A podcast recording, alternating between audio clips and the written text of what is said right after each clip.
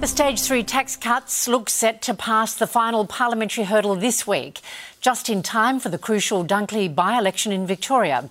Live to Canberra and political reporter Rob Scott. Rob, good morning. The promise of more money hasn't helped the government's fortunes in the latest Newspoll.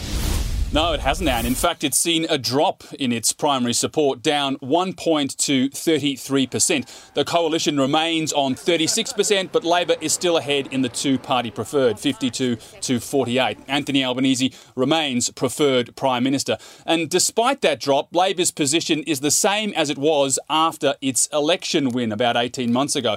Those tax cuts failing to deliver a bump in the polls for the government heading into this Saturday's Dunkley by election, which was triggered by by the death of Peta Murphy. The vote will be the first electoral test of the government's changes to the tax package.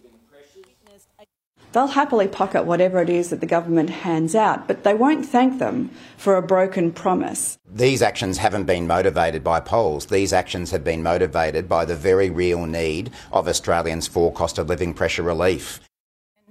Labor holds Dunkley on a margin of 6.3%, but the average swing against governments in by elections is about 7%, so Labor is expecting a tight contest. But that won't be the last by election it'll have to fight this year. The former Prime Minister Scott Morrison will deliver his final speech to Parliament tomorrow as he bows out of politics, which means his southern, southern Sydney seat of Cook will also be up for grabs. But it is considered a very safe Liberal seat. Anne. All right, Rob, thank you. Rob Scott in Canberra.